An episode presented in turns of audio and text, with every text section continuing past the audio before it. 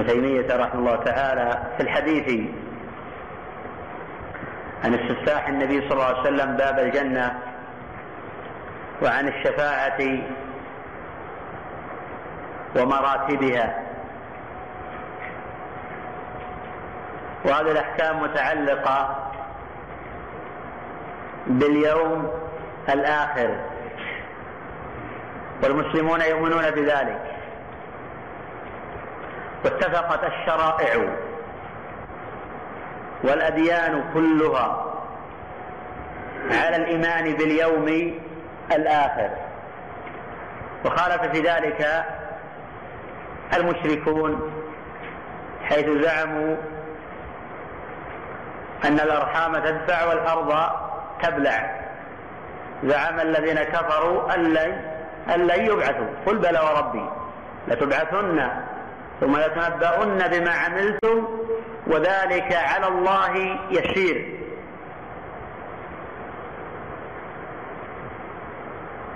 وأما اليهودية والنصرانية والمنتسبون للكتاب فيؤمنون بهذه الأصول. على شطط في اليهودية والنصرانية في بعض المراتب. ولكن الأصل في دينهم هو الإيمان باليوم الآخر. لا يختلفون في ذلك.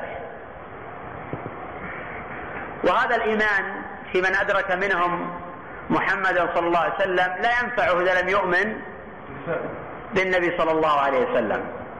لأن النبي صلى الله عليه وسلم قال لا يسمع بي أحد من هذه الأمة لا يهودي ولا نصراني.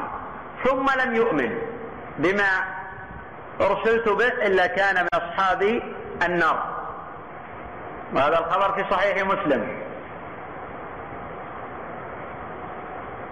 قوله وأول من يستفتح باب الجنة محمد صلى الله عليه وسلم. وهذا الخبر جاء في الصحيح.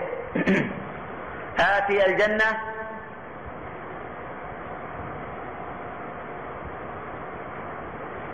فاستفتح فيقال من؟ فأقول محمد. فيقول أمرت الا أفتح لأحد قبلك.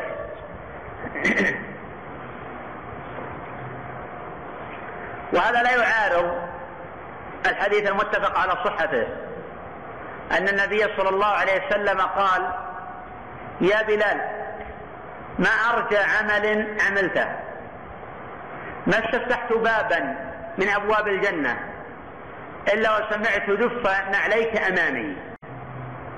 ظاهره أن بلالا يتقدم رسول الله صلى الله عليه وسلم في الدخول والخبر متفق على صحته. وهذه رؤيا لكن رؤيا الأنبياء وحي. فيجاب عنه في أحد جوابين. الجواب الأول ذكره ابن القيم رحمه الله تعالى في حادي الأرواح. قال أن بلالا يتقدم النبي صلى الله عليه وسلم لأن على الشام في الملوك والأكابر ان يتقدمهم من هو دونهم يمهد لهم الطريق ويفتح لهم الأبواب وليس لفضلهم. بمنزلة العبد عند سيده يتقدم ويفتح له الأبواب ونحو ذلك. وهذا الجواب صحيح حين نقول بأنه لا يدخل باب الجنة ابتداء إنما في الأبواب الأخرى. الجواب الثاني أن يحمل هذا. قول صلى الله عليه وسلم لبلال ما استفتحت بابا من أبواب الجنة أي حين الدخول الجنه وأما بداية الدخول فلا يسبق النبي صلى الله عليه وسلم أحد. بدايه الدخول لا يسبقه أحد. لأن الملك قال أمرت الا أفتح لأحد قبلك. فإذا دخل النبي صلى الله عليه وسلم الجنة دخل معه بلال ثم بعد ذلك الأبواب الأخرى يسبق بلال إلى فتحها.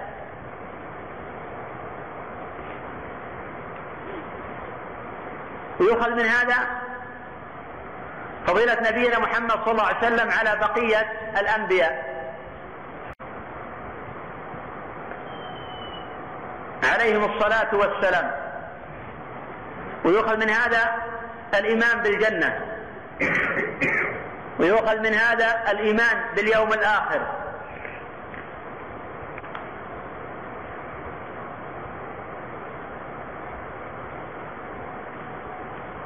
ويؤخذ من هذا أنه لا يلزم من التأخر أن يكون أقل قدرا من غيره. فالنبي صلى الله عليه وسلم يقول نحن الآخرون الأولون. الآخرون في ترتيب الأمم الأولون في دخول الجنة والفضل. وذلك جاء ورد عن النبي صلى الله عليه وسلم أنه قال أمتي كالغيث لا يدرى أول خير أم آخره. هذا جاء من خمسة من الصحابة رضي الله عنهم. وفي صحته خلاف والصواب أنه حسن بشواهده. قوله وأول من يدخلها من الأمم أمته.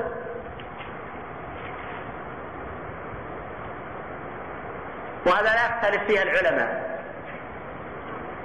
فإن أول من يدخل الجنة من الأمم هم أمة محمد صلى الله عليه وسلم. وفضل التابع لفضل المتبوع. فأتباع محمد أفضل من أتباع موسى وعيسى. والسبب في ذلك أن الذين يتبعون أفضل من متبوع الأمم السابقة. فشرف هذه الأمة لشرف نبيها ومكانتها لمكانة نبيها وعظمتها لعظمة نبيها. ومنزلتها لمنزلة نبيها.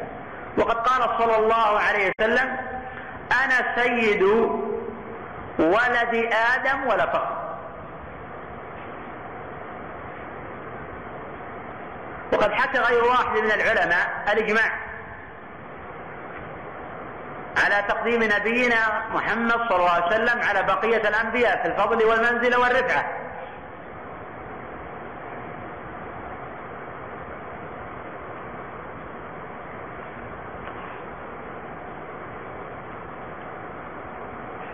فحين يدخل نبينا محمد صلى الله عليه وسلم الجنة تتبعه أمته.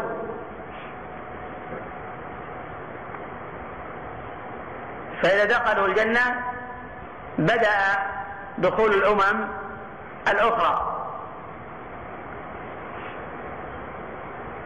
والجنة مراتب ومنازل.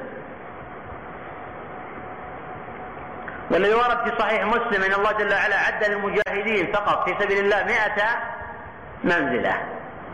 ما بين كل منزلتين كما بين السماء والأرض.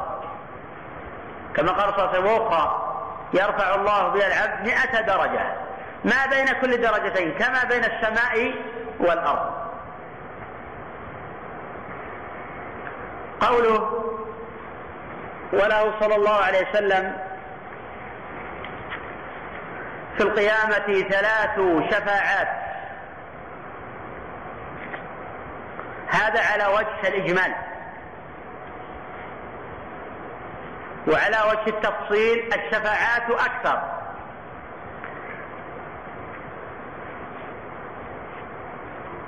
فإن النبي صلى الله عليه وسلم له شفاعة عامة وله شفاعة خاصة. له شفاعة عامة في هذا الموقف. وهذا الذي أشار إليه الشيخ رحمه الله تعالى بقوله حتى يقضى بينهم بعد يتراجع آدم ونوح وإبراهيم وموسى وعيسى. حتى تنتهي إلى النبي صلى الله عليه وسلم فيقول أنا لها أنا لها. فيأتي ربه ويسجد. ويحمده ولا يبدأ بالشفاعة أولا. حتى يقال له ارفع راسك وقل تسمع واشفع تشفع.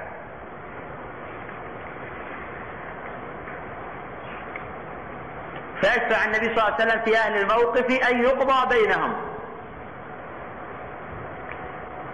ودليل هذه المسألة جاء في الصحيحين.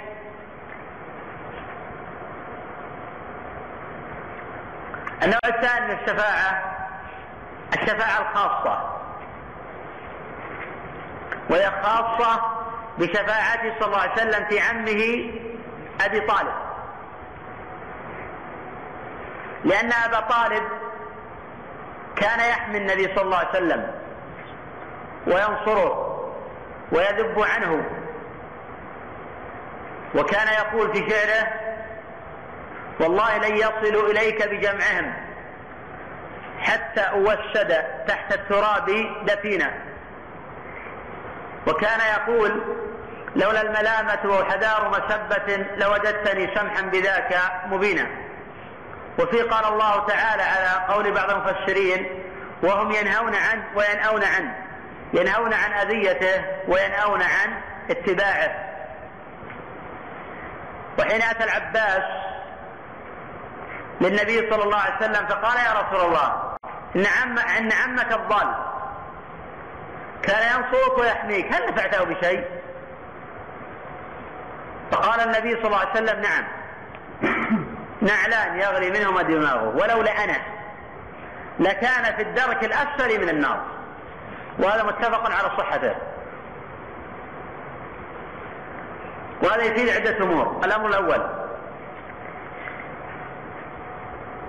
مجازات من صنع فيك معروفا وإن كان كافرا. مجازات من صنع فيك معروفا وإن كان كافرا.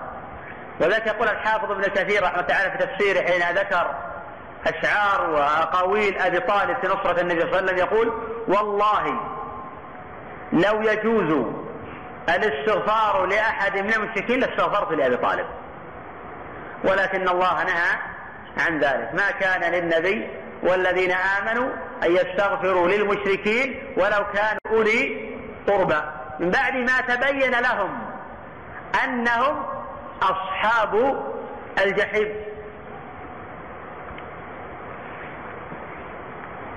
وإذا قال الله عن إبراهيم حين تبين أنه عدو لله تبرأ منه.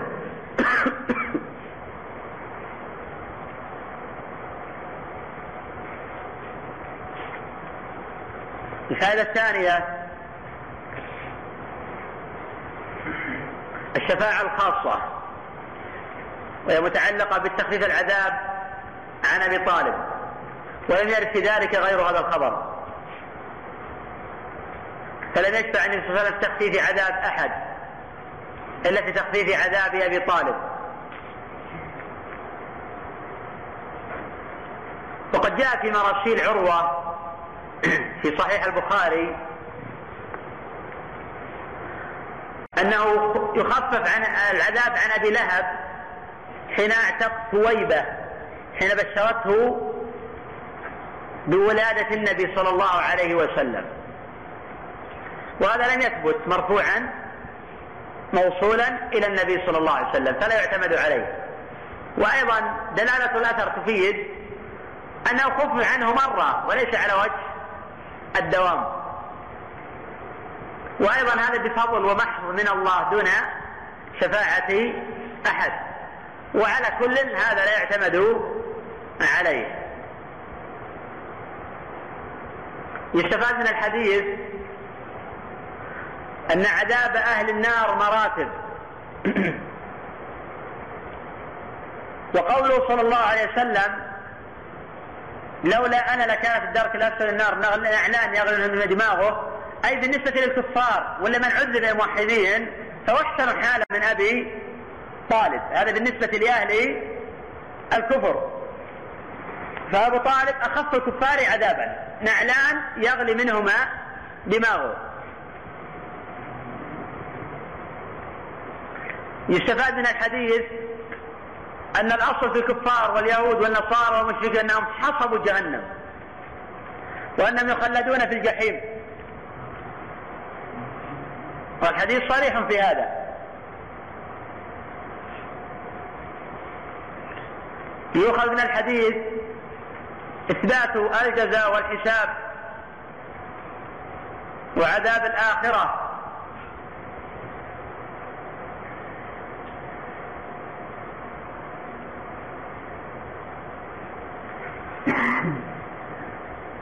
الشفاعة الثالثة.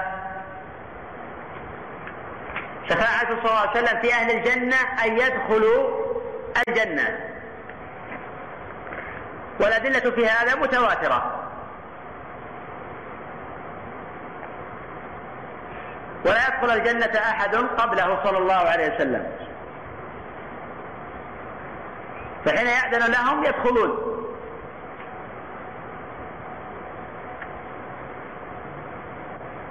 وأسعد الناس بشفاعته صلى الله عليه وسلم من قال لا إله إلا الله خالصا من قلبه. فحين قال أبو هريرة للنبي صلى الله عليه وسلم يا رسول الله من أسعد الناس بشفاعته فقال النبي صلى الله عليه وسلم لقد ظننت يا أبا هريرة أن لا يسألني أحد قبلك. أسعد الناس بشفاعة من قال لا إله خالصا من قلبه. رواه البخاري وغيره.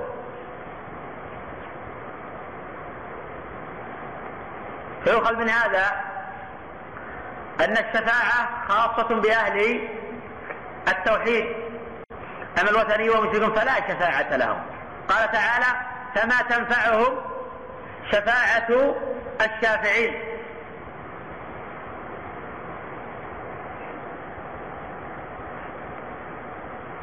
الشفاعة الرابعة شفاعة صلى الله عليه وسلم في قوم دخلوا الجنة أن ترفع منازلهم. وقد قال النبي صلى الله عليه وسلم في أبي سلمة وارفع درجته في المهديين. شفع له في رفع درجته.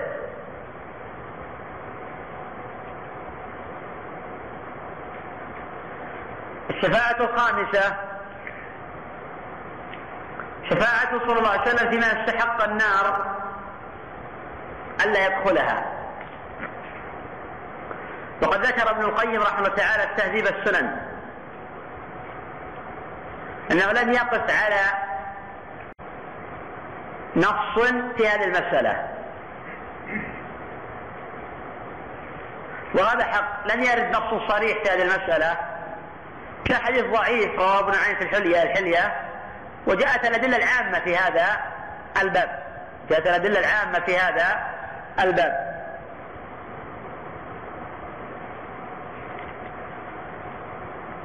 الشفاعة السادسة. شفاعة صلى الله عليه وسلم في من دخل النار أن يخرج منها. وهذا الذي يكابر بها أهل البدع من المعتزلة والخوارج وغيرهم. حيث يرون تخليد أصحاب الكبائر في النار. وأن من دخل النار لا يمكن يخرج منها.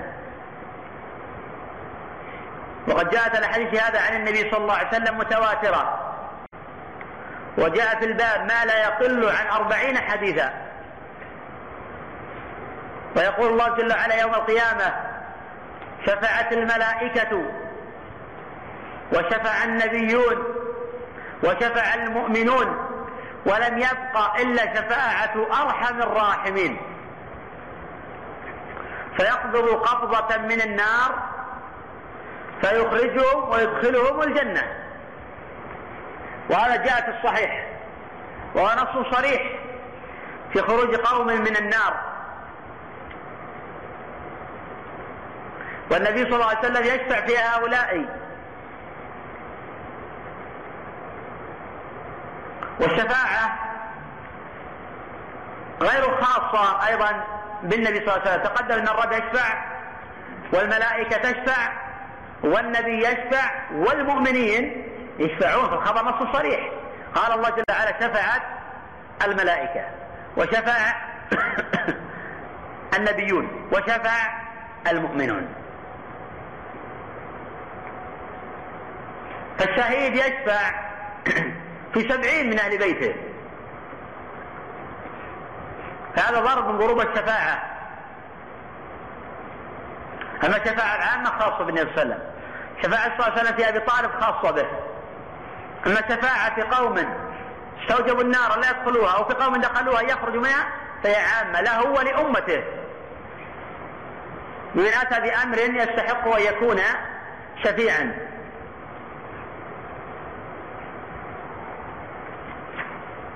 وهذا الأمر كما تقدم تنكر المعتزلة والخوارج.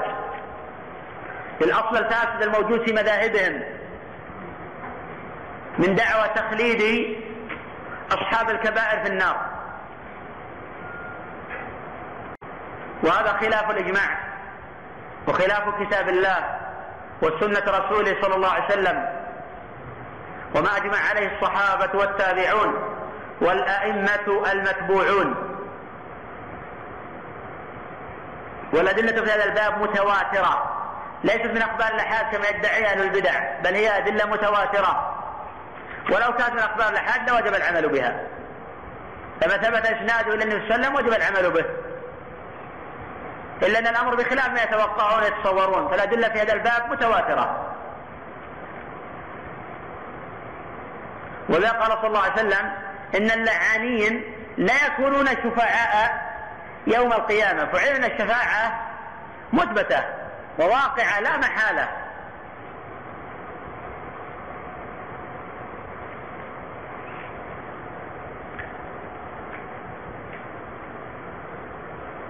قوله ويخرج الله من النار أقواما بغير شفاعة بل بفضله ورحمته.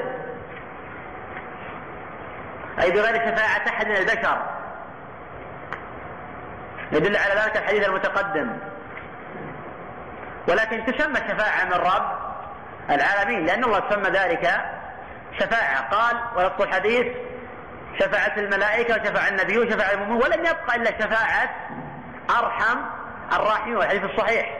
فسمى الله ذلك شفاعة.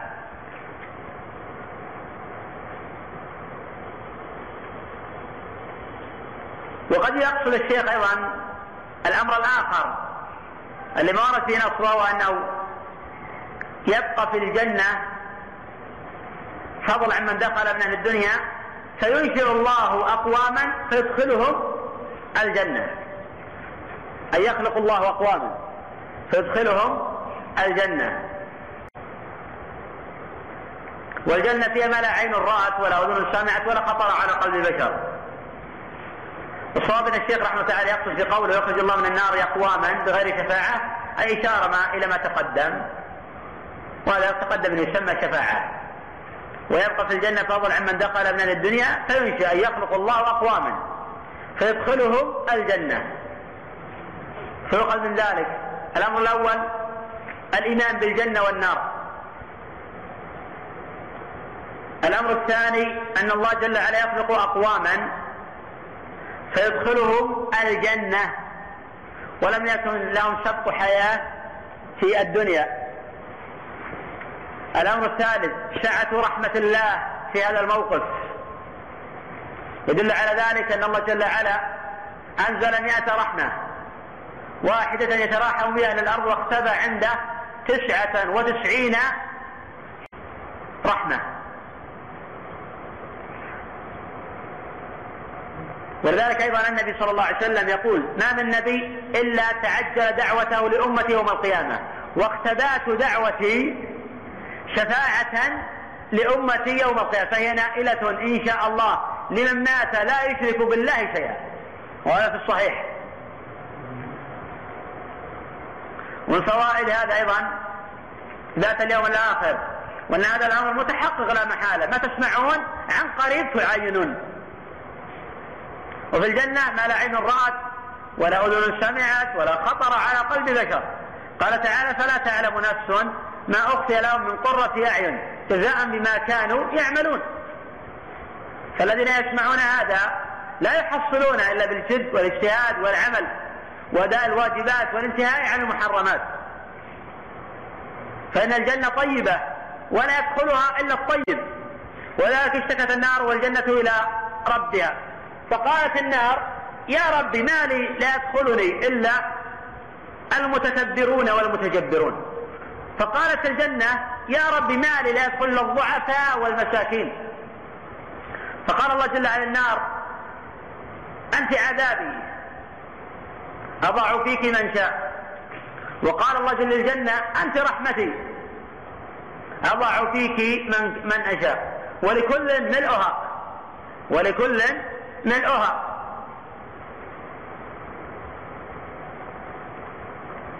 قوله وأصناف ما تضمنته الدار الآخرة من الحساب والثواب والعقاب والجنة والتفاصيل مذكورة في الكتب المنزلة من السماء.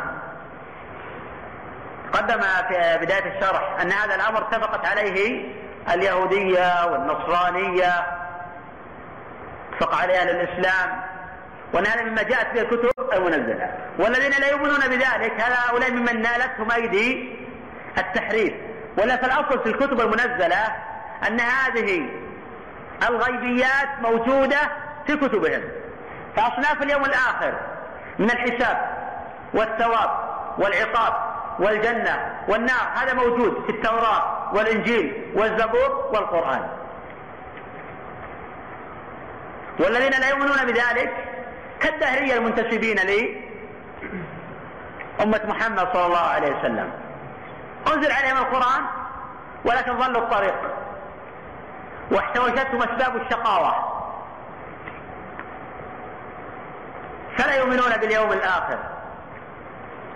ولا يختلف العلماء أن هذا كفر بإجماع المسلمين سواء كان في اليهودية أو في النصرانية أو في الإسلام.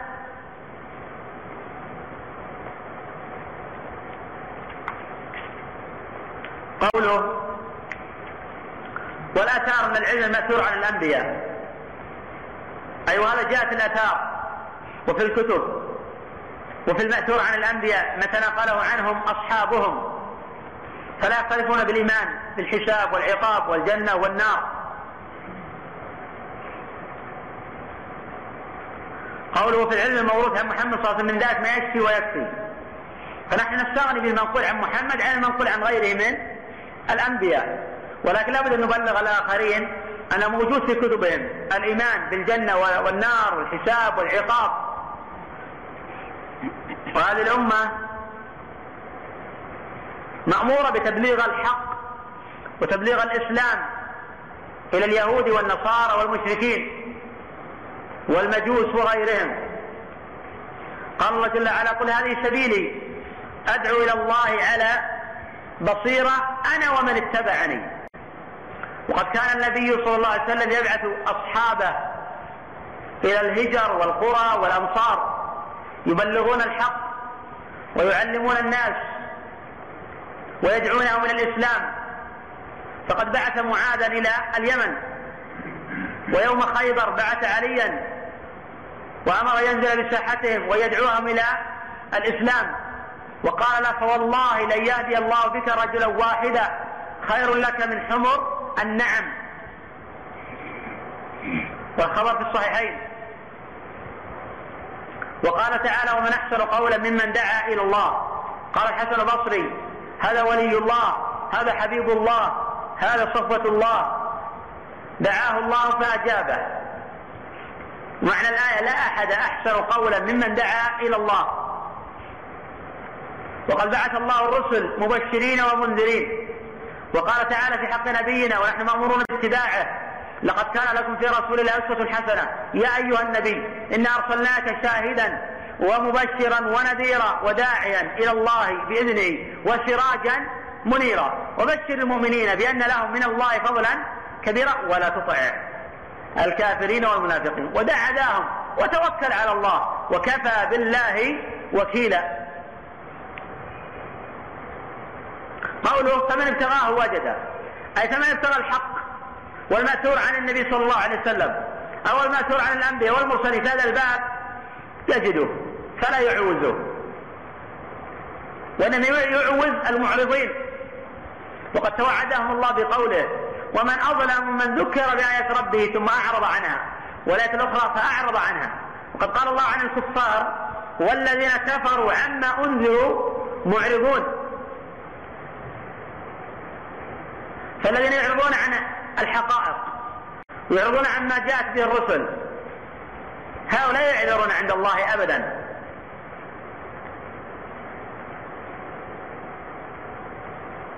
وأهل السنة يؤمنون بكل ما جاء وبكل ما ذكر في هذا المقطع لأن الأدلة متواترة فيه.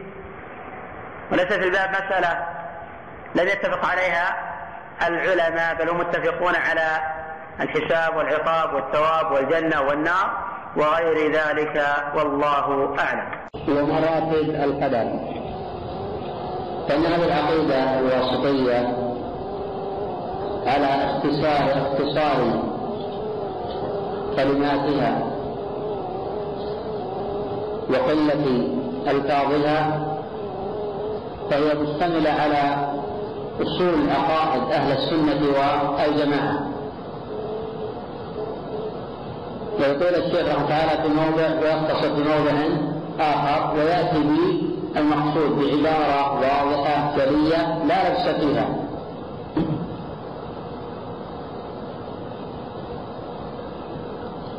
قال الشيخ رحمه الله تعالى تؤمن الفرقة الناجية وهم الطائفة المنصورة.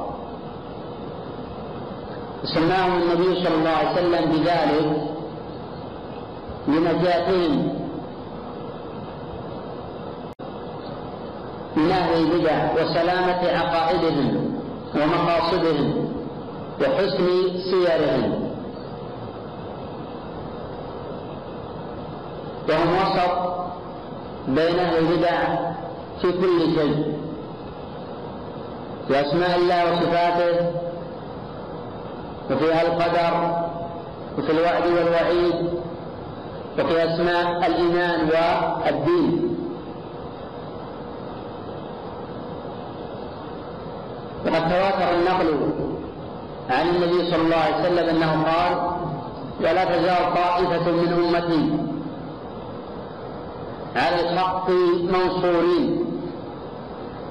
لا يضرهم من خذلهم ولا من خالفهم. هذا إشارة إلى قلتهم. هذا إشارة إلى قلتهم وفي نفس الوقت توطئة لهم فيما يلاقون ويعانون من الآخرين. فيكون هذا معينا على ثباتهم ومثبتا لأقدامهم. حتى يأتي أمر الله الريح التي تقبض روح كل مؤمن. لأن الساعة لا تقوم إلا على شرار الخلق. حين لا يقال في الأرض الله الله.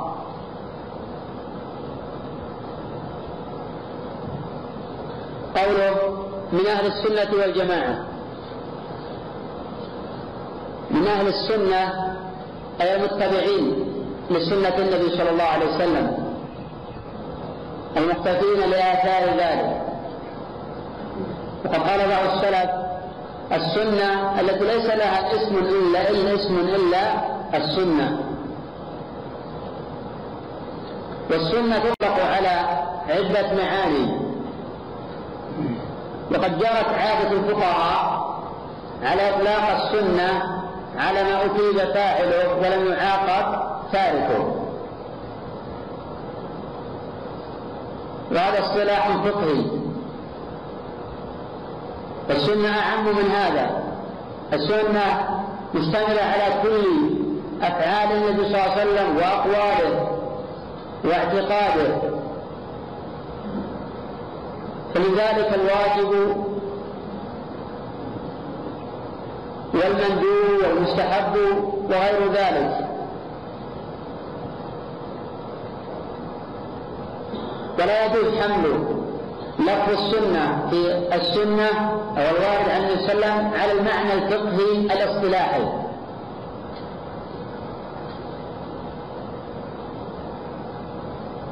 فحين نقول من السنة إعفاء اللحية من السنة إعفاء اللحية. لا يعني هذا أن حلقها جائز ولا يأثم. لا يقول بذلك أحد من العلماء. المقصود من السنة إعفاء اللحية أي من سنة النبي صلى الله عليه وسلم. صرف النظر عن حكم ذلك. حتى الإمام ابن حزم الإجماع في مراتب الإجماع على أن إعفاء اللحية فرض. على أن إعفاء اللحية فرض. ولا يزال العلماء يقولون في سنة النبي صلى الله عليه وسلم كذا. وهذا الذي نقله عنه عنه أهل الحديث. حين يسمون كتبهم كتب السنة. قال عبد الله بن أحمد في كتابه الاعتقادي يقول كتاب السنة. والسنة للخلال. والسنن لأبي داود. سنن الترمذي سنن النسائي سنن ابن ماجه. كل هذا من هذا القبيل. إذا السنة تطلق على عدة معاني تطلق على الشر تطلق على الفرض تطلق على الركن تطلق على الواجب تطلق على المسنون ومسنون مراتب السنة المؤكدة التطوع المستحب وغير ذلك. قول الجماعة الذين اجتمعوا على كتاب الله واجتمعوا على سنة رسول الله صلى الله عليه وسلم على حب الصحابة وموالاتهم ونصرتهم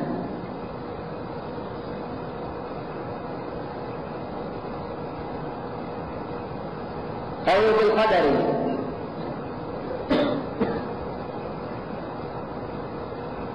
قال الإمام أحمد رحمه الله تعالى في تعريف القدر هو قدرة الرحمن.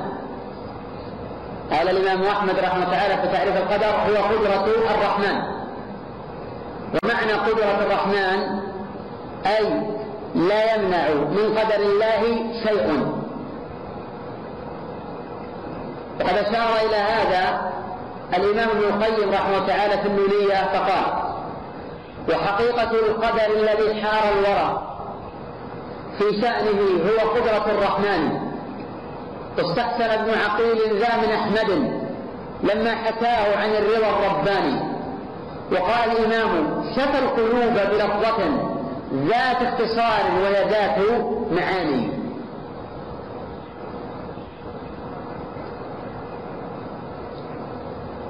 ولا يختلف العلماء على تحريم الاحتجاج بالقدر على فعل المعاصي بخلاف وقوع المصائب. عند مراد الله تفنى كميت وعند مراد النفس تسلي وتلحم وعند خلاف الأمر تحتج بالقضاء ظهيرا على الرحمن للجبر تزعم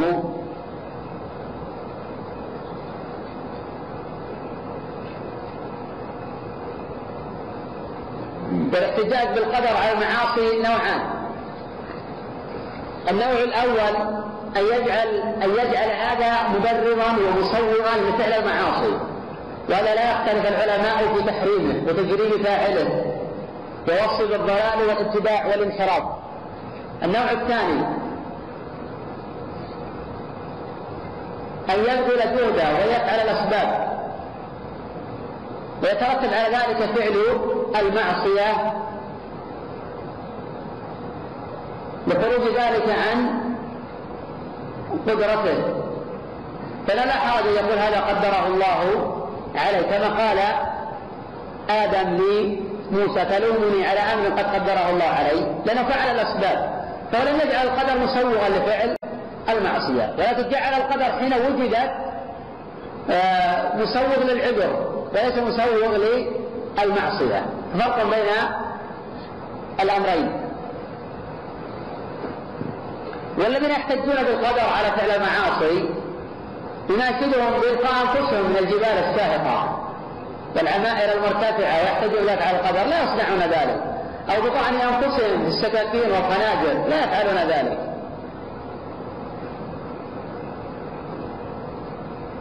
هم يحتجون بالقدر على فعل المعصية ولا يتجاسرون على الاحتجاج بالقدر على إلقاء النفس بالتهلكة.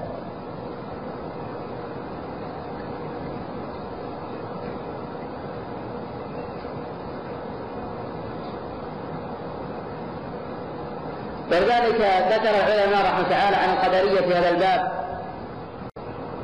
مما يدل على ضلالهم وتجاوزهم لما أمر الله به الشيء الكثير. ان بعضهم من ضلاله وخبثه حين رأى رجلا فوق امرأته واراد يعاقب قال له الآخر قدر. قال صدقت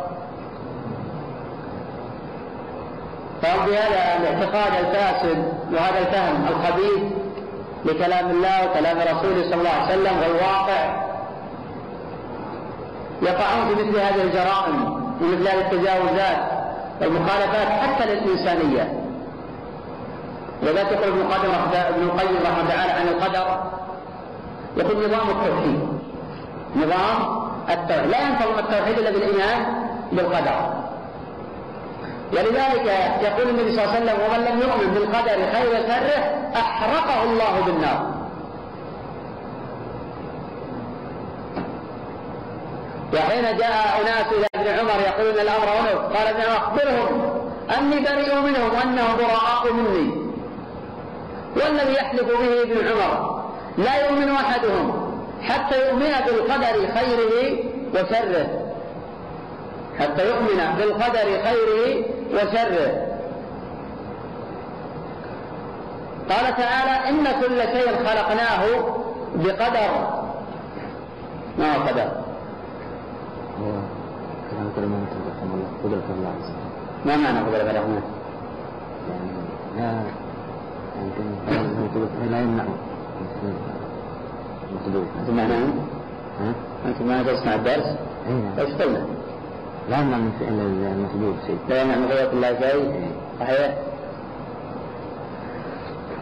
قوله خيره وشره أيوة الفرقة الناجية أهل السنة والجماعة يؤمنون بالقدر خير وشر لا يؤمنون بالخير دون الشر أو بالشر دون الخير كما تقول القدرية حيث يقولون الشر غير مخلوق لله. هذا ضلال وانحراف. الشر مخلوق لله كالخير. لا يخرج شيء عن خلق الله جل وعلا. ولذلك هم بهذا الاعتقاد يجعلون مع الله إلها آخر. وهذا هو السر. في كون العلماء يسمون القدرية مجوس هذه الأمة. المجوس يجعلون للعالم خالقين. خالق النور وخالق الظلم. المجوس يجعلون للعالم خالقين. الأول خالق النور والثاني خالق الظلمة وعند المجوس أن خالق النور أعظم من خالق الظلمة وهذا بلا ريب من كفر بالله لا يختلف ذلك العلماء. جاء في حديث مرفوع عن النبي صلى الله عليه وسلم بين القدرين مجوس هذه ولا تصح والصواب وقفها على الصحابة رضي الله عنهم الذين تأخرت وفياتهم. والقدريه يسمون مجوس هذه الأمة لأنهم يقولون عن الذين خلق الخير ولم يخلق الشر ففي هذا الحال يشابهون المجوس بجعل خالق مع الله.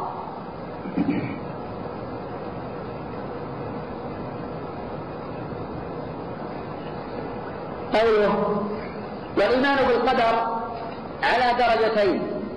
كل درجة تتضمن شيئين. وأهل السنة يؤمنون بكل ذلك. يؤمنون بالقدر إجمالا في الإجمال وتفصيلا في التفصيل. وأصل من كتب في هذا الموضوع هو الإمام ابن القيم رحمه الله تعالى. في كتابه شفاء العليل وجميع من كتب بعده استفاد منه. لأن الكتاب جامع في هذا الباب. فتحدث عن هذا الموضوع بقوة وتحدث عن أهمية هذا الباب. وأن طوائف من أهل البدع قد ضلت أفهامهم وزلت أقدامهم في هذا الباب العظيم الذي هو سر الإيمان ونظام التوحيد.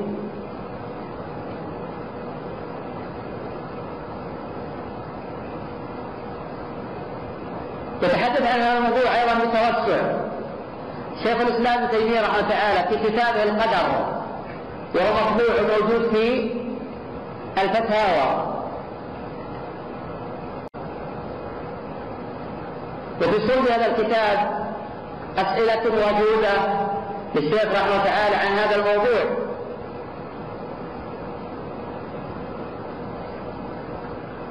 قول الدرجة الأولى. الإيمان بأن الله تعالى عليم بالخلق. الله جل وعلا موصوف بالعلم.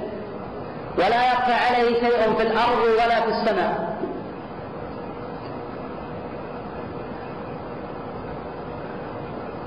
وما هم عاملون بعلمه القديم. أي بالخلق وبما يعملون بعلمه القديم الذي هو موصوف به أزلا وأبدا. لأن الله يعلم ما كان وما يكون وما لو كان سوف يكون. هذا رد على القدرية الذي يقول إن الله لا يعلم الأشياء إلا حين وقوعها. وهذا وصف الله بالجهل وعدم القدرة وعدم العلم. تعالى الله عن قولهم علوا كبيرا. الدرجة الأولى أن أهل السنة يؤمنون بأن الله عليم بالخلق وبما كانوا يعملون بعلمه القدير الذي هو موصوف به أزلا وأبدا. وهو العليم وحاط علما بالذي في الكون من سر ومن إعلان. وبكل شيء علمه سبحانه. فهو العليم وليس ذا نسيان. قال تعالى لتعلموا أن الله على كل شيء قدير وأن الله قد أحاط بكل شيء علما.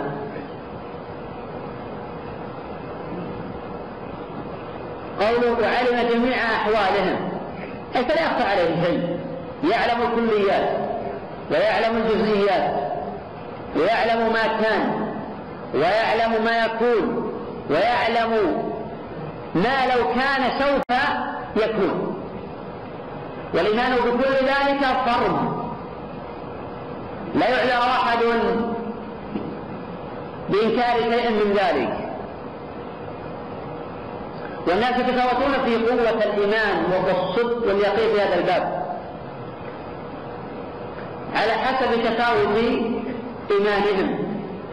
فإن الإيمان مراتب ودرجات. قوله من الطاعات والمعاصي. أي علم الله جل وعلا أحوال العباد مما سوف يفعلون. مما فعلوا ومما سوف يفعلون. من الطاعات والمعاصي والأرزاق والآجال. وقد جاء في صحيح مسلم أن النبي صلى الله عليه وسلم قال إن الله قدر مقادير الخلق قبل أن يخلقهم. بخمسين ألف سنة وكان عرشه على الماء. إذا لو لا تنفع في هذا الباب حين يمر بطريق ويسقط عليه حجر ويؤلمه. فلا وجه لقوله لو أنني لو أمر من هذا المكان ما أصابني شيء. هذا اعتراض على القدر. فالنبي صلى الله عليه وسلم قال فإن أصابك شيء فلا تقل لو أنني فعلت كذا وكذا. ولكن قل قدر الله وما شاء. فيجوز قراءة هذا اللفظ ولكن قل قدر الله وما شاء فعل يضبط وجهين وكلاهما صحيحان عند أهل العلم. قدر الله وما شاء فعل قدر الله أي هذا خبر خبر لمبتدا محذوف وما شاء فعل.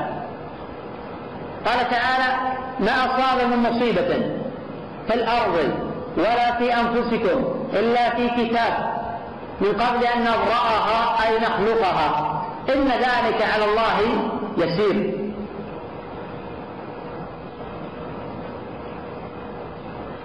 قوله ثم كتب الله في اللوح المحفوظ مقادير الخلق. قال الله جل وعلا لا يبدل القول لدي وما أنا بظلام للعبيد. إذا ما معنى قوله صلى الله عليه وسلم؟ من أحب يبسط له في رزقه وينسى له في أثره فليصل رحمه. إذا كان هذا مكتوب لا يتغير ولا يتبدل فما معنى قوله صلى الله عليه وسلم؟ من أحب أن يبسط له في رزقه وينسى له في اثره فليصل رحمه مكتوبه أنه إذا ما وصل رحمه أنه يختلف الأجل عن أجل الذي وصل رحمه. الجواب عن هذا أن الذي يتغير ويتبدل هو ما كان في علم الملائكة. وأما ما كان في علم الله فإنه قد فرغ منه. قال الله جل وعلا وعنده أم الكتاب. بمعنى أنه في علم الملائكة وما كان في صحفهم أنهم وصل رحمه سوف يكون عمره ثمانين عاما. وإن لم يصل رحمه فسوف يكون عمره خمسين عاما. وفي علم الله قد فرغ منه سوف يصل أو لم يصل. لأن الله عليم من الخلق عاملون. وموصوف موصوف الله جل بالعلم القدر اللي هو صلة أزلية أبدية. لا يمكن تفك عن الله يجي يوم من الأيام أو ساعة من الساعات لحظات ليس بعالم. هذا لا يمكن أبدا.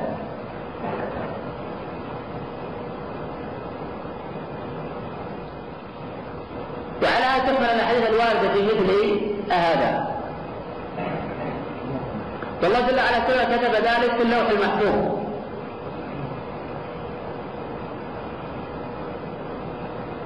فيؤخذ من ذلك وصف الله جل وعلا بالكتابة. قد تقدم قوله صلى الله عليه وسلم إن الله قدر مقادير الخلق. وجاء حديث إن الله كتب مقادير الخلق. وقال عبد الله إن الله كتب وغير ذلك من الأدلة الواردة في هذا الباب.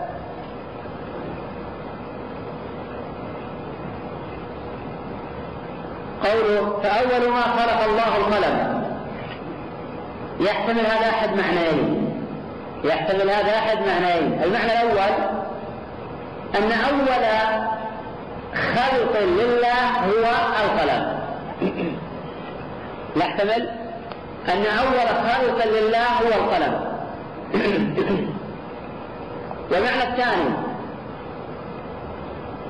أن القلم ليس بأول المخلوقات ولكن المعنى الحديث أن الله حين خلق الله حين خلق الله القلم قال له اكتب فيقول المعنى؟ إن أول ما خلق الله القلم أي حين خلقه يعني وقت خلقه قال له اكتب. وهذا المعنى أصح. وهذا المعنى أصح من القول بأن القلم هو أول المخلوقات. هذا في نظر. وقد أشار إلى هذا الخلاف ابن القيم في النونية فقال والناس مختلفون في القلم الذي كتب القضاء به من الديان. هل كان قبل العرش أم هو بعده؟ قولان. عند أبي العلاء الهمداني والحق أن العرش قبل لأنه وقت الكتابة كان ذا أركان.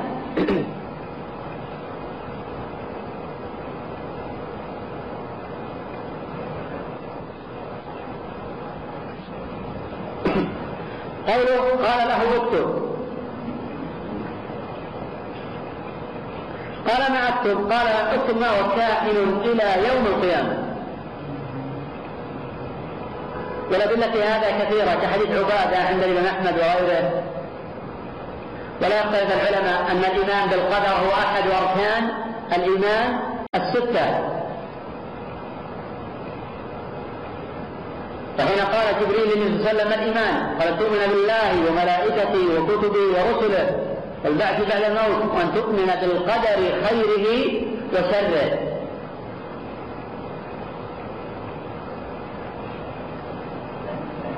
وحين خلق القلم أمره الله أن يكتب.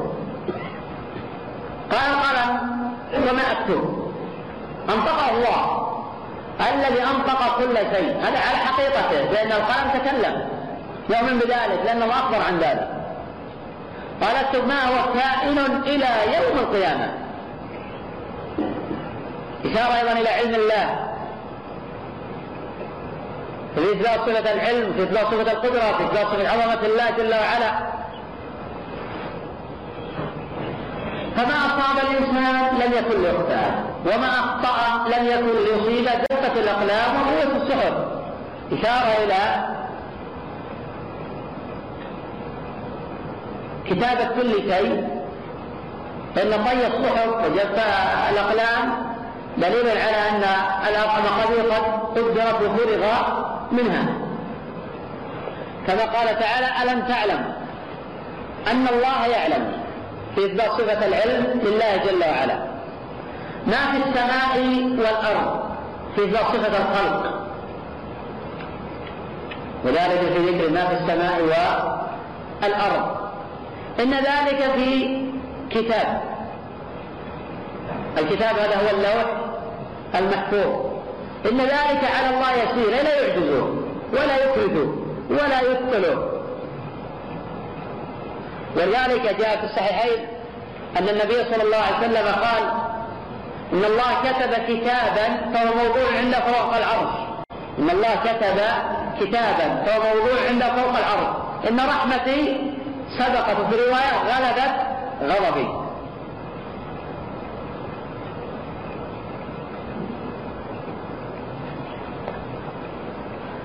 وقوله ما أصاب من مصيبة أي من الأمراض والفقر والشدائد والحوادث والفتن وغير ذلك. في الأرض أي من قلة النبات.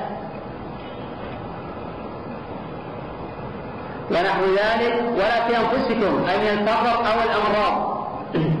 إلا في كتاب. أي هذا أمر مقدر.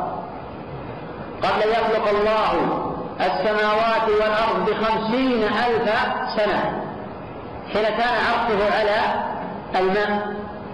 قوله من قبل أن نبرأها. أي نخلقها. إن ذلك على الله يسير. أي لا يعجزه. ففي إثبات القدرة لله جل وعلا. وفي بيان عظمة الله جل وعلا. وفي ضرورة الإيمان بالقدر خير وشر وأن الله خلق الخير وخلق الشر. فكلاهما مخلوقان لله جل وعلا. وهذا التقدير التابع لعلمه الشيخ ذكر في هذا الباب درجة العلم المتضمنة لشيئين. الشيء الأول أن الله عليم الخلق عاملون. المرحلة الثانية مرحلة ومرتبة الكتابة. مرحلة مرتبة الكتابة. وهذا التقدير التابع لعلمه سبحانه يكون في مواضع جملة وتفصيلا؟ وقد كتب كله محفوظ ما شاء. وإذا خلق جسد الجنين ومن لا قول جل وعلا كل يوم هو في شأن. كل يوم هو في شأن. ما معنى كل يوم في شأن؟ معنى ذلك أي كل يوم في شأن. يعز ذليلا يذل عزيزا يخلق يميت يدبر يبيد ينفع يضر وغير ذلك. كل يوم وفي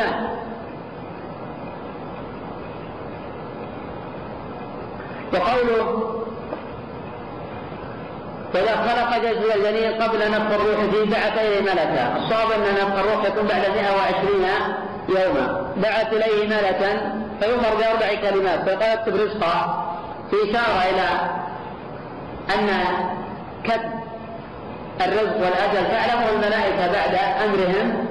بذلك إذا لا يختص به الرب جل وعلا. إذا ما معنى قوله جل وعلا؟ ويعلم ما في الأرحام. إذا ما معنى قول جل وعلا؟ ويعلم ما في الأرحام. اختلف العلماء في معنى هذه الآية ويعلم في الأرحام. على مذاهب.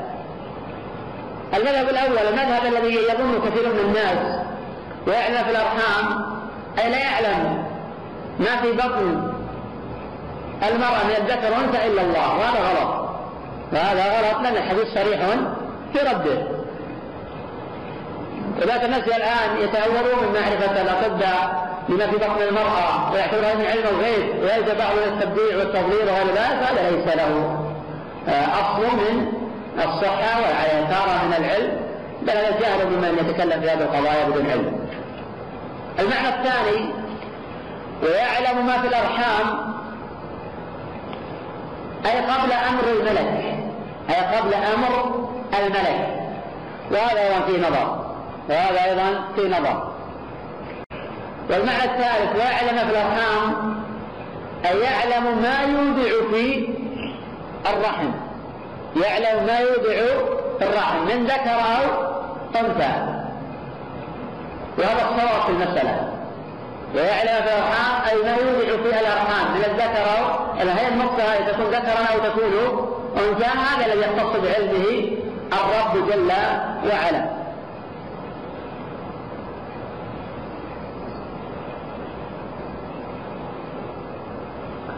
قوله بعث لي ملكا لا يختلف العلماء أن الملائكة مخلوقون من نور. فإن قال إذا كان ملائكة مخلوقين من نور. فكيف يكون ابليس مخلوقا من نار وهو من الملائكة؟ فالجواب أنه لم يثبت أن إبليس من الملائكة. وأما قوله جل وعلا وإذ قلنا للملائكة اسجدوا لآدم فسجدوا إلا إبليس أبى واستكبر. فهذا الاستثناء استثناء منقطع وليس بمتصل. كقول الله جل وعلا لا يذوقون فيها الموت إلا الموتة الأولى. وكقول العرب قام القوم إلا حمارا. فالحمار ليس من جنس القوم فهذا استثناء منقطع. فإبليس كان من المقربين ولم يكن من الملائكة المخلوقين من نور كان مخلوقا من نار. والدليل على هذا قوله جل وعلا في سورة الكهف إلا إبليس كان من الجن. نص صحيح. إلا إبليس كان من الجن ففسق عن أمر ربه. فهذه الآية توضح كل آية في القرآن. إلا إبليس كان من الجن. والآيات تفسر بعضها بعضا إلا إبليس كان من الجن ففسق عن أمر ربه.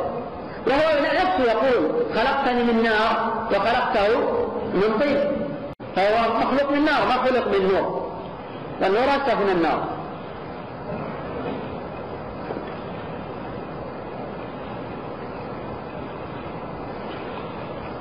فقوله فيؤمر أي الملك بأربع كلمات. وقال اكتب رزقه وأجله وعمله وشقي أو سعيد ونحو ذلك. في أولا أن العبد يكتب معه قال لم يكن له شيء توكلت في رزقي على الله خالقي. وأيقنت بأن الله لا شك رازقي. وما يكن من رزق فليس يفوتني. ولو كان في قاع البحار العوامق سيأتي به الله العظيم بفضله. ولو لم يكن مني اللسان مناطقي وليس معنى هذا أن العبد لا يعمل الأسباب. هذا غلط. الأمر كما قال الشيخ الإسلام رحمه الله في الفتاوى. الاعتماد على الأسباب شرك في التوحيد وترك الأسباب خلل في التوحيد. فالذين لا يأتون بالأسباب هؤلاء مخالفون لمنهج الرسل. والذين يعتمدون على الأسباب دون الله هؤلاء مشركون بالله جل وعلا. الموحد يسير في هذه الحياة على فعل الأسباب وعلى التوكل على خالق الأسباب. وعلى الله فليتوكل المؤمنون. وعلى الله فتوكل إن كنتم مؤمنين. إياك نعبد وإياك نستعين. إذا انقطعت أطماع عبد عن الورى تعلق بالرب الكريم رجاؤه فأصبح برا عزة وقناعة على وجهه أنواره وضياؤه. وإن علقت بالخلق أطماع نفسي تباعد ما يركو وطال عناؤه فلا ترجو إلا الله في الخلق وحده ولو صح في خل الصفاء صفاؤه. قال الشيخ هذا التقدير قد كان ينكره غلاة القدرية قديما ومنكره اليوم قديم. يعني الشيخ بكلامه أن القدرية كانوا من قبل بقيادة الجعد بن درهم. يقول إن الله جل وعلا غير موصوف بالعلم القديم وأن الله لا يعلم الأشياء إلا بعد وقوعها. وقد كان أئمة القدريه من قبل ينكرون هذا وكان هذا بكثرة في بداية ظهور هذه البدعة. ولكن يقول الشيخ في منكر اليوم قليل نعم ولا يزالون ينقصون ولا يزالون ينقصون في كل عصر. ولكن القسم الثاني هم الذين يتواجدون بكثرة ونتحدث عنه إن شاء الله تعالى آه، غدا. والله أعلم. بالنسبة لما ورد في لفظ النبي صلى الله عليه وسلم من قوله السنة هل يراد بها السنة في اللغة يعني الطريقة؟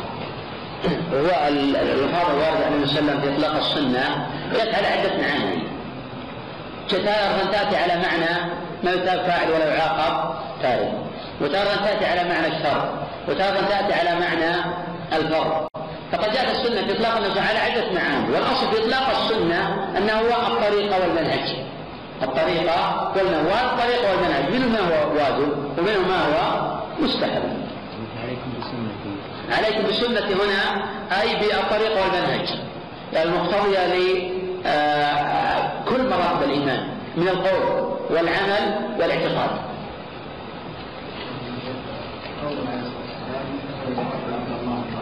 الله الله في الرفع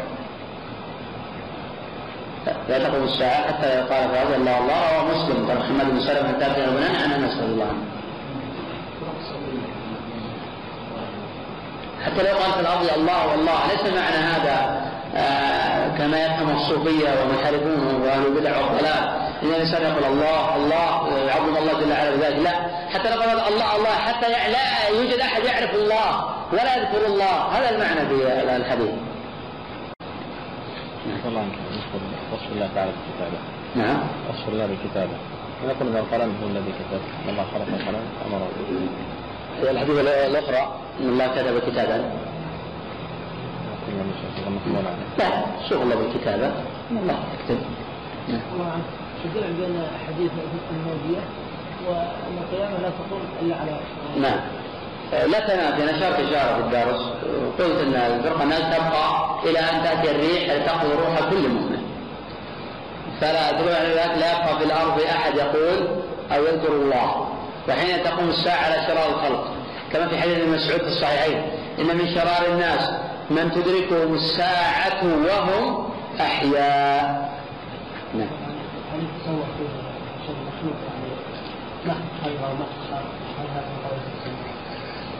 في شيء نعم. الا تصور يعني خلق مخلوقات الله خير محض في الخير المحض فيه نعم. الملائكة خير محض الجنة خير محض الرسل خير آه، محض. أما الشر المحض فلا يوجد. الشر المحض لا يوجد ولكن في أشياء قد يقال مثل الشرك. الشرك. لكن آثار ذلك الآثار المترتبة على وجوده ليست شرا آه، محضة لكن هو شر محض نعم. ولكن لما نتكلم يعني أهل السنة إحنا نقول ان الخير خير محض من الخير خير محض وشر محض. يتكلمون على المصائب. يتكلمون على المصائب ما يتكلمون على كل شيء. يعني المصائب صحيح. مصيبه ما لك خير محض في المصيبه ولا شر محض في المصيبة. يعني نعم. اي نعم نعم من هذا الباب نعم. نعم. هو في كل شر الجبرية والقدرية ولكن الجبرية ليس لهم من النفوذ والشيوع ولكن القدرية لهم مذهب معروف ولهم أتباع ولهم أنصار ولهم أصول. ويأتي إن شاء الله الإشارة إليهم. وذلك العلماء كتبوا في القدرية ولم يكتبوا. لأن الجبرية فرع عن القدرية. القدرية من هذا الباب أشر وأضل سبيلا وأخطر على آه، مذاهب أهل السنة من الجبرية وفي كل شر. وجه تسمية ابن القيم رحمه الله القدر بأنه نظام. لأن التوحيد لا ينتظم. إلا بالقدر، فالذي لا يؤمن بالقدر ما عنده نظام التوحيد. لأن الأمور كلها مبنية على القدر. الطاعات على القدر، فالذي لا يؤمن بالقدر إذا ما عنده انتظام للتوحيد. ولذلك النبي صلى الله عليه وسلم قال من لم يؤمن بالقدر خير احرقه الله بالنار وهو أحد أركان الإسلام. ولذلك كل كل خلق مخلوق بالقدر. إن كل شيء خلقناه بقدر. فالذي ينكر القدر إذا أنكر نظام التوحيد أنكر نظام الخلق ككل. قول بعدم القدر ليس على إطلاق يعني نعم الله يقول يعني في مقولة تقول إن الإنسان لا ياخذ بالقدر آه، صحيح إنه كما قال ابن القيم في مقدمة آه، شفاء العليم انهم من زلت أقدام وزلت افهام انهم لا يأخذون بدون علم ويتعمقون في ذلك. فهذا نعم سيتكلمون عن التعمق أما الإيمان بالقدر المذكور في الكتاب والسنة فهذا شرط للإيمان. لا بد يأتي به العبد. أما التعمق بذلك للذين لا يفهمون نعم. ينهى عن ذلك. ولذلك في كتب كما قلت قبل قليل مؤلفة جيدة في القدر. ففي كتب جيدة منبع موجود يعني يوجد الآن في الساحة. كشف العليم ابن القيم رحمه تعالى كتاب القدر لابن تيمية رحمه تعالى. كتاب الشيخ حمد الحمد في القدر جيد مفيد كتاب الشيخ الظاهر في عبد الرحمن المحمود. هذه كتب جيدة ونافعة في القدر. ننصح الأخوة آه، بقراءتها لأن المؤلفين من أهل السنة فهم خير من كتب عن آه، القدر. نعم. على حديث بلغ من 42 يوما كتب له سبيل مسلم نعم عرف الجمع بين حديث ابن مسعود. صحيح. آه، الأخ إبراهيم يقول هو الجمع بين حديث حذيفة الوارد في مسلم بأن اذا بلغت آه، 40 أو 42 يوما آه، كتب اجلها ورزقها ونفخ فيها الروح وبين الاحاديث الداله كحديث ابن مسعود وغيره من الأحاديث. أن النص لا يكتب اجلها ولا رزقها حتى تبلغ وتستوفي 120 يوما. بعض الأئمة كابن القيم ذهب إلى حديث حذيفة وأن يكتب رزق وجلها لكن دون كتابة الملائكة بمعنى التقدير ثم بعد 120 يوما يأتي الدور على كتابة الملائكة. وبعض العلماء ذهب إلى الترجيح. فيرجحون حديث ابن مسعود لأنه في الصحيحين على حديث آه، حذيفة. وذلك الجمهور الجمهور لا يرون تعلق الأحكام بالأربعين ولا بالثمانين. معنى ذلك أن المرأة إذا توفي زوجها وهي حامل. أن المرأة إذا توفي زوجها وهي حامل. ثم أسقطت النطفة. هل تخرج من العدة؟ الجمهور يقول لا. لا تخرج من العدة. حتى لو كانت حاملا في الثمانين. لأنه ما نفخ الروح. فلا تخرج من العدة إلا في نفخ الروح. ولا ينفخ روح إلا بعد 140 يوم. فبالتالي لو بلغت 110 يوما حاملا ثم توفي زوجها ثم أسقطت من روعة بلوغ الوفاة. فحينئذ نقول خرجت من العدة. لأن أسقطت مولودا آه، كائنا حيا قد نفخ فيها الروح فلذلك قول الجمهور في الحقيقة أنه أقوى. وفي بحث جيد أنصح يقرأ بقراءته للإمام ابن القيم في تحته موجود وفي طرق الأجوتين وللدكتور علي آه، البار في مسألة ما سأل عنها إبراهيم في هذا الباب. نعم من الإشكالات التي واردة عند أهل السنة وعند أهل العلم في كتب المؤلفات. وبحث ابن حجر في الفتح وبحث أنه مسلم. ولكن أوسع من بحث هو الإمام ابن القيم رحمه الله تعالى في طريق الهجرتين وفي تحت الموضوع. والدكتور علي آه البار نعم. لا يحدث العقل لا يذكر هذا من مدرسة الأخرى لأن جبت فمن أريد أن يشاف إلى المراجع. نعم. نعم. أعظم ثمار الإمام أعظم ثمار من أعظم ماذا؟ ثمار ثمار الإمام القدر الإمام القدر له ثمار عظيمة جدا. من أهم وأعظم الثمار بالإمام بالقدر أمور. الأمر الأول انتظام آه، التوحيد عنده. الأمر الثاني أن كل مصيبة تهون عليه. الذي لا يؤمن بالقدر عنده اضطراب في حاله وفي قلبه وفي سكينته. لأن كل مصيبة تمر به وتقلقه وتفزعه. يقول له أن فعلت كذا لكان كذا. ثم يقلق ليش فعلت يقلق فبالتالي هو لا يبحث عن الإيمان بالقدر الذي يؤدي به إلى الحمد لله قدر الله عليه. فينتهي أمره عند هذه المرحلة. إذا كان ما عنده إيمان قلق قلبه. وذلك ذكر ابن القيم الثمار المهمة في كتاب الفوائد عن الإيمان بالقدر. من ذلك من ثمار الإيمان بالقدر أن الله يرضى عنه. ورضي الله عنه أحبه. وإذا أحبه بارك في العبد في قوله وفي فعله. ومن ثمار الإيمان بالقدر.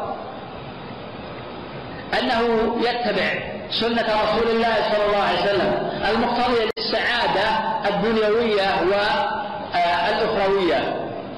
ومن ثمار الإيمان بالقدر. أنه لا يقلق أنه لا يقلق على مستقبل ولا يحزن على فائد. أنه لا يقلق على ولا يحزن على فائد ما أصاب مصيبة في الأرض ولا في أنفسكم إلا في كتاب. من قبل أن نبرأ أن ذلك على الله يسير. حين يكون الرجل عقيما أو يتأخر زواجه أو المرأة يتأخر زواجها أو تكون عن قيمة أو يبتلى الإنسان بكثرة مصائب حوادث نحو ذلك أو يقض رزقه أو رزق قضاء عمله احترق الذي ليس عنده إيمان بالقدر يتلمض ينظر في واقع الناس ليش هذا غني وأنا فقير؟ ليش هذه المرأة تتزوج ما تتزوج؟ ليش هذا تزوج ولا تتزوج؟ ليش كذا وليش كذا؟ وترى دائما على فرد الإنسان احتراق، لكن الذي عنده إيمان بالقدر استراح، هذا قلق.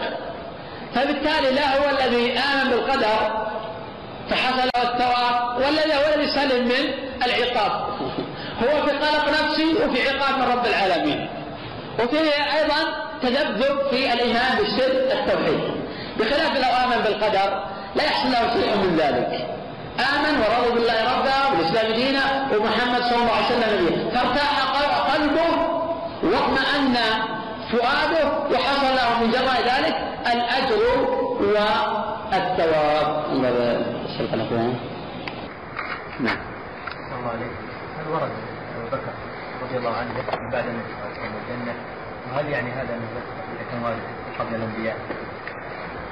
لا لم يرد شيء في ذلك. ولكن نعم أمة محمد صلى الله عليه وسلم تابعة لمحمد صلى الله عليه وسلم. ما ورد في ذلك نص. لكن اللي ورد في نص ويجب القطع به أن أمة محمد صلى الله عليه وسلم تدخل قبل أتباع الأنبياء. ولم يرد آه، نص أن أتباع محمد وسلم قبل الأنبياء. لكن ظاهر النصوص تفيد أن كل نبي ومعه أمته. فتكون الأمة تابعا للنبي. فظاهر هذا أن محمد سيدخل مع أمته قبل يدخل الأنبياء. ثم يدخل الأنبياء الذين يلون أمة محمد ومعهم أمتهم. هذا ظاهر النصوص.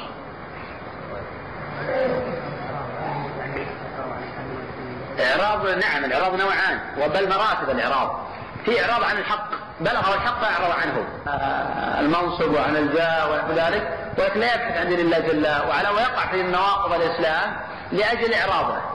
فهذا إعراض بلغه الحق وهذا إعراض عن بحث الحق. فالإعراض نوعان. إعراض عن البحث عن الحق وإعراض عن قبول الحق يحمل على ذلك منصب أو جاه أو كبر أو غير ذلك.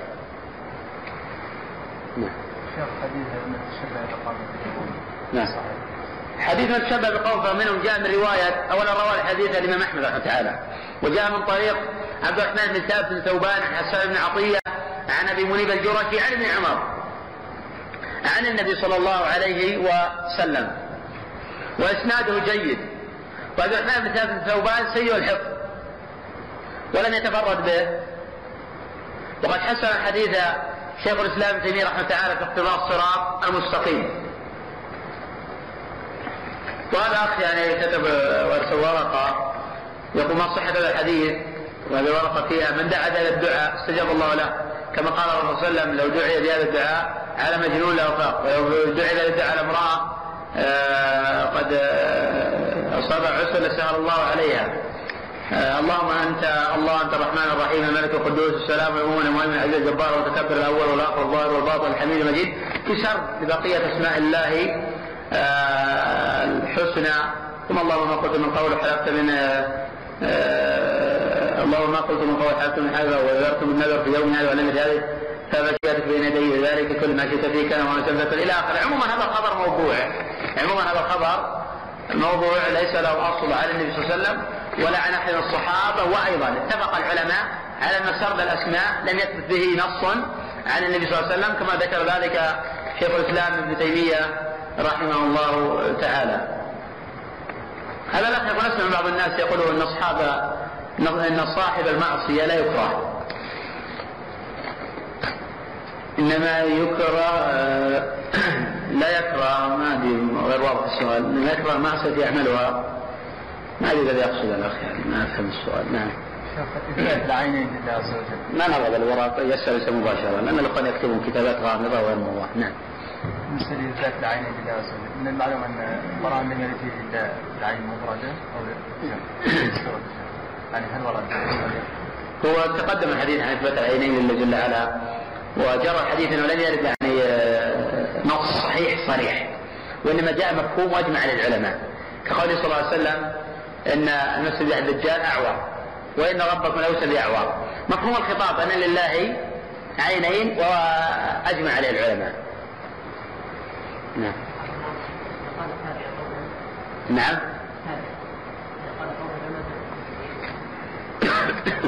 أرفع الصوت. قال التابع مجال لا ليس له حكم مرفوع. إذا قال التابع قولا لا مجال للاجتهاد فيه ياخذ حكم مرسل. ياخذ حكم المرسل ولا ياخذ حكم مرفوع إلى النبي صلى الله عليه وسلم. نعم؟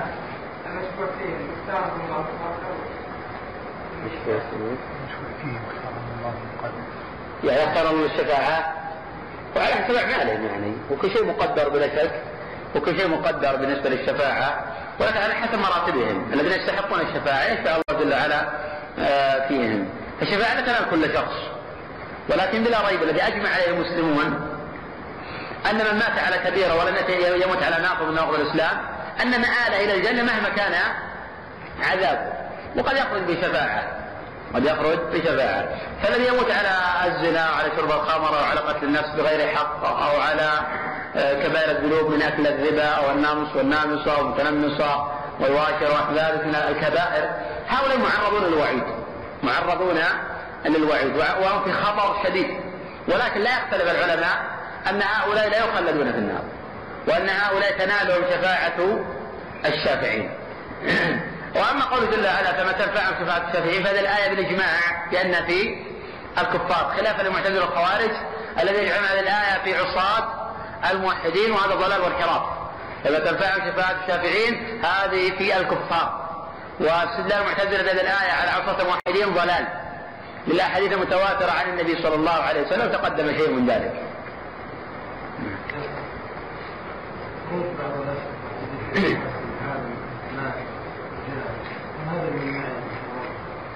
لا ليس لنا محرم هنا يأخذ شريط أو نشر أو كتاب أو مؤلف في فضائل العالم. هذا جرى عليه ائمه السلف يكتبون عن علمائهم وعن مشايخهم وعن أئمة الهدى ومصابيح الدجى وعن الذين أجمع المسلمين على هدايتهم ودرايتهم وعن الذين آه، ينتصبون للذب عن كتاب الله وعن سنة الرسول صلى الله عليه وسلم وينفون عن عنهما تحريف الغالين وتأويل المبطلين وتحريف الجاهلين. فالكتاب عن هؤلاء مطلب. مطلب وذكر مآثرهم بشرط أن لا يكون ذلك في غلو. في غلو. وأما الكتاب عن هؤلاء فهذا مطلب. ويحث الناس على الكتابه عن هؤلاء لأن الناس يقتدون بالمعاصرين أكثر من اقتداء بالمتقدمين من الاموات. طبعا أبو أحمد يقول عن تسمية أولي العزم في دليل؟ طبعا أولي العزم عند العلماء خمسة. آه، نوح بالترتيب الزمني. وإبراهيم وموسى وعيسى ونبينا محمد صلى الله عليه وسلم. لم يرد تسمية هؤلاء بأولي العزم إلا عن ابن عباس. روى ذلك عنه الحاكم وغيره. فقد سماهم بأولي العزم. اخذا من آية الأحزاب وغيرها كالشورى. فهم يسمون أولي العزم بهذا. أو لهذا السبب. ما معنى قول الله تعالى يوم نشر المؤمنين إلى الرحمن نعم. ما معنى معنى هذه الآية ونحشر المتقين إلى الرحمن المؤمنين يحشرون إلى الله جل وعلا آه، جماعات وزرفات ويدخلون الجنة على التفصيل السابق. كل أمة تتبع نبيها. وأن هذا من باب التكريم والتشريف لهم بخلاف المجرمين والكافرين لأن الله سبحانه سوق المجرمين جهنم. نعم. فبالتالي هؤلاء يساقون سوقا. وهؤلاء يقدمون نعم كوفود فكل أمة مع نبيها بمنزلة الوفد ولذلك يقول النبي صلى الله عليه وسلم عرضت علي الأمم فرأيت النبي ومعه الرهط والنبي معه الرهيب والنبي مع الرجل والرجلان. إذ رفع عليه سواد عظيم فظننت أنه أمتي. فقيل هذا موسى وقومه. فنظرت بين سواد عظيم أي أعظم من الأول؟ فقيل هذه أمتك ومعهم سبعون ألفا. يدخلون الجنة بغير حساب ولا عذاب. نعم. والله هذا الظاهر وهذا ذكره الحافظ ابن حجر في الإصابة.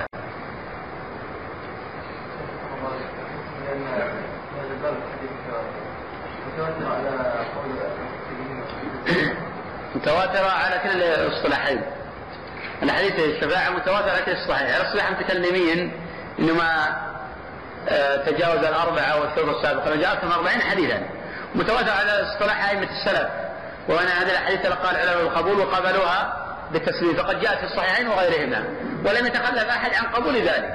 سوى من لا يعتد بخلافه كالخوارج والمعتزلة أن هؤلاء كابرون في القطعيات والثوابت نعم الشهيد هل يشترط فيه مجرد الايمان؟ من أهل بيته، الشهيد لا يشفع في كل أحد، يشفع في أهل بيته. لكن فيه الإسلام لا شك فيه. الإسلام نعم. قد أحد يرتضى وأحد لا يرتضى. الله جل وعلا قال: من ذا الذي يشفع عنده إلا بإذنه؟ والله جل وعلا قال: ولا يشفعون إلا لمن ارتضى.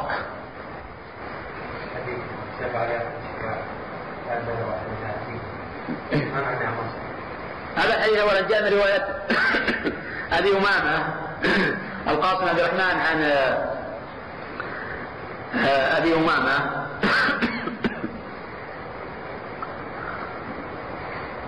أن النبي صلى الله عليه وسلم قال من شفع لاخي شفاعة فقبلها فقد اتى بابا عظيما وهو الربا. منهم من عل بالقاسم عبد الرحمن؟ لم يتفرد به. وخالف الأدلة الأخرى كقول صلى الله عليه وسلم لا يشكر الله من لا يشكر الناس. وبعض العلماء يقول ليس في الحديث مخالفة فيقبلونه ويحملون على الشفاعة الواجبة.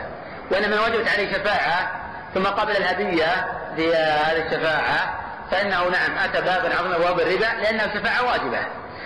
وهذا يقول بعض العلماء على الاشتراط كما قال الصنعاني. مثل شخص زيد أتى لعمر. وطلب منه شفاعة. وهذه الشفاعة يقدر عليها عمر. يقدر عليها عمر. وهي من الأمور الواجبة المتعينة لأن يترتب على عدم الشفاعة ظلم وعدوان في حق زيد. فيجب على عمرو يشفع. ليس لعمرو يقول والله ما أشفع إلا بمبلغ من المال. كشخص مثلا أخذت أرضه سرقت أرضه. سرقت أرضه أو أخذ ماله أو ظلم سجن بغير حق وغير ذلك. فذهب لرجل قال أريد حقي. أريد أن تشفع لي أريد أرضي أريد مالي. أنا ظلمت. قال الرجل هذا أنا لا أشفع لك إلا بمبلغ من المال. الرجل الذي أوتي إليه قادر من أول وهلة على تخليصه والشفاعة. هذا إذا أخذ عوضا عن شفاعته هذا أتى بابا عظيما وبردا أما إذا كان لا يقول أنا ما أستطيع لك مبذل جهدي ومبذل جاهي ولكن لا أريد أن أبذل جاهي إلا بمبلغ هذا لا حرج منه. لأن الشفاعة غير واجبة ما أستطيع أصلا. لكن يريد أن يساعدك كمساعدة لأن الشفاعة غير قادر عليها. أما لو كنت قادرا عليها وأخذت مالا فهذا هو آه الحرام. كذلك الآن الذي يقوم به بعض الناس الأشخاص الذين مثلا آه يتسابقون يبقون في أماكن مثل يبقون عند الجوازات وعند الأحوال ويفتح لهم مكاتب المصغرة تخص المعاملات ونحو ذلك. هؤلاء لا يدخلون في الحديث. لماذا؟ لأن الشفاعه غير واجبه عليهم. وأنت هذا الحق ليس واجب على أحد يخلصه لكن أنك قادر بنفسك. قادر؟ بنفسك ولا تريد أن يخلص لك المهمة في أسهل طريق وبدون تعب. فحينئذ يأخذون حقهم هذا لا حرج منهم. نعم. حمما يقول النار حمما يعني فحم. قد اسودوا من طول ما لبثوا وحمما جمع الحمم وهي الفحمة. جمع فحمة حمم لا جمع لا مفرد لها من لفظها إنما لا مفرد من معناها يا شيخ معروف أن من لم يعمل باركان الإسلام هو كافر لا إله إلا الله. نعم. آه يشفع الرسول عليه الصلاة والسلام لأبي طالب وهو لم يعمل باركان الإسلام. وهو قال اسعد الناس بشفاعتي من قال لا إله إلا الله خالصا من قلبه. نعم. معروف أن الرسول عليه الصلاة والسلام معصوم عن. هل في تعارض؟ لا ما في تعارض قول صلى الله عليه وسلم لما قال اسعد الناس بشفاعتي من قال الله آه هذه الشفاعة التي تقتضي دخول الجنة. تقتضي دخول الجنة. وشفاعة وسلم في عمه أبي طالب ولم يقل لا إله إلا الله هو مجرد تخفيف عذاب. فالشفاعة التي تكون استخراج من النار للجنة هذه مختصة بأهل التوحيد.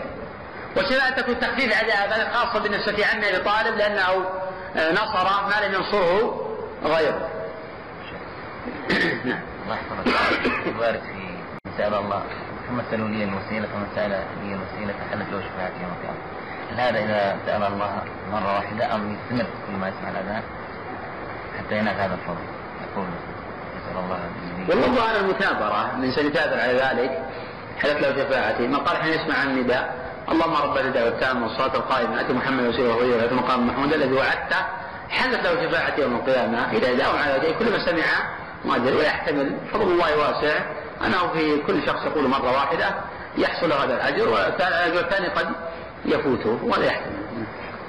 سورة النجاة في وقت سورة الواقع أنها تدفع الفقر والنجاة في سورة الواقع الأحاديث الواردة في سورة الواقع بأن تدفع الفقر هذا ضعيف. سورة النجاة في وقت سورة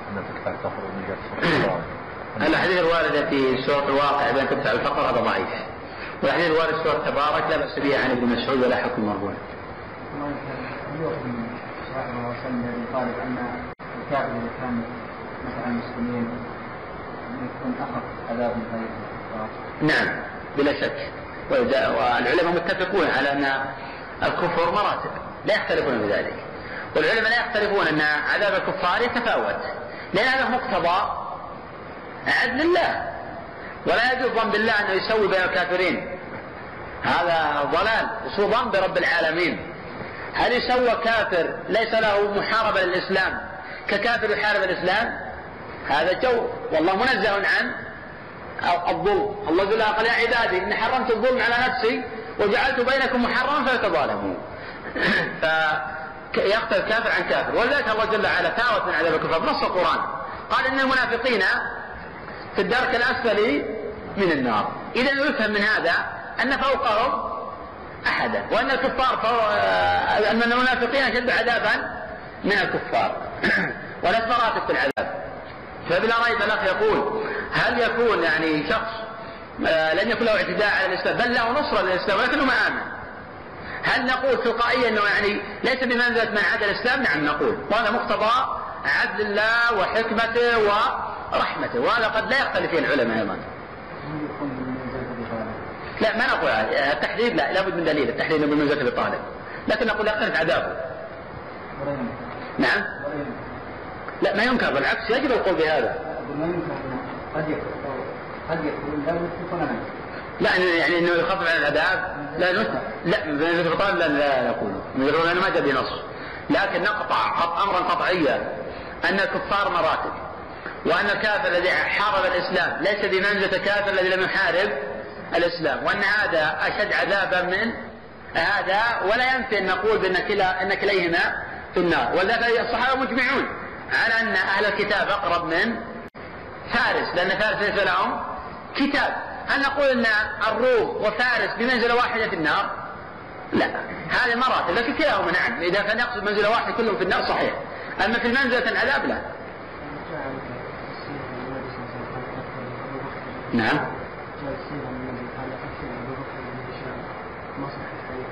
من ما سمعوا كلام ارفع الصوت. جاء السيرة من النبي صلى الله عليه وسلم قال أكثر في بدر بكر بن هشام تقتلوا لا تقتلوا البختري بن هشام. لا تقتلوا أبو البختري بن هشام. هذا الإسلام إن قدرت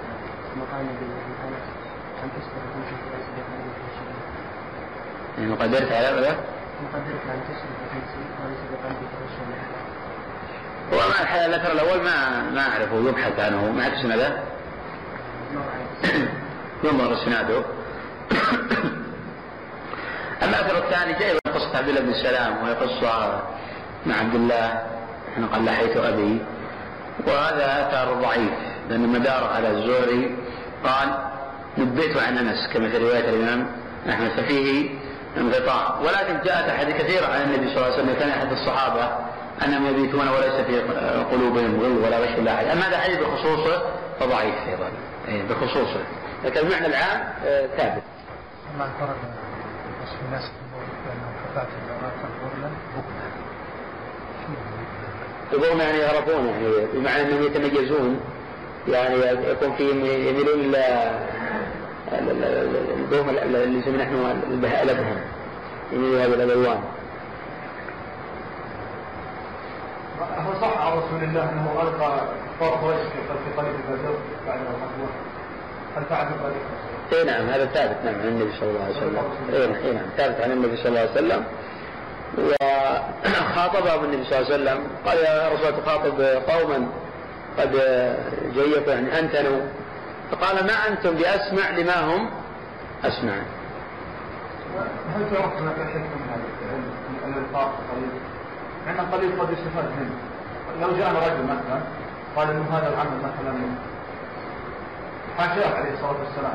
أن يقول مثلا هذا عمل افساد مثلا أو والقليل ينقل في مال قليل أو ان الناس يستفيدون قد لا يحتاجونه. ولا يحتاجونه. بالعكس في مصلحة. في مصلحة. ان ان المسلمين يتأذون. كيفه الكفار. في مصالح متعددة. فالمسلمون نعم ينزهون الأحياء اولى من الأموات. وكيف سيما إذا كان كيفه كافر لا قيمة لها. فبالتالي وسلم القليب حتى لا يتأذى أحد من المسلمين بجيتهم ولا نتنهم. لأن الكفار كفار نجس ولذلك أول ما يموت الكافر هذا ملاحظ. فتظهر يظهر نتن وخبثه لماذا تفادى إذا مات؟ يختلف عن المؤمن الصالح. يعني تتأخر جيفته وقد لا يكون فيها من النتن كما في نتن الآخرين على حسب طاعته ونحو ذلك بالعكس هذا في مصلحة. لو كان هذا يعقل لعرف أن هذا في من المصالح والحكم ما الله به عليم.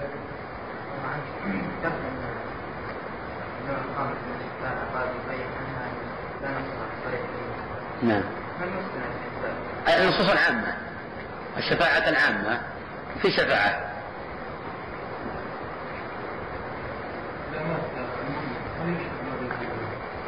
إذا مات مؤمن. إذا مات نحن نشهد للمؤمنين في الجنة في الجملة نقول أن كل مؤمن يموت فهو في الجنة. ولكن لا نحدد فلانا وفلانا في الجنة لأن أهل السنة لا يشهدون أحد وسيأتي شرط الوسطية لا بجنة ولا بنار إلا من شهد له النبي صلى الله عليه وسلم. في قول بعض العلماء أن من اتفق العلماء أو المسلمون على جواز قدر عدم منزلته يشهد له بالجنة. هذا قول لبعض العلماء ولكن هذا يعني ما ليس له ضابط فتشهد طائفة لأتباعها. بالجنة فهذا ليس له ضابط. التوقف هو أولى ولا نشهد إلا لمن شهد له النبي صلى الله عليه وسلم. ولكن نرجو للمحسنين ونخاف على المسيئين.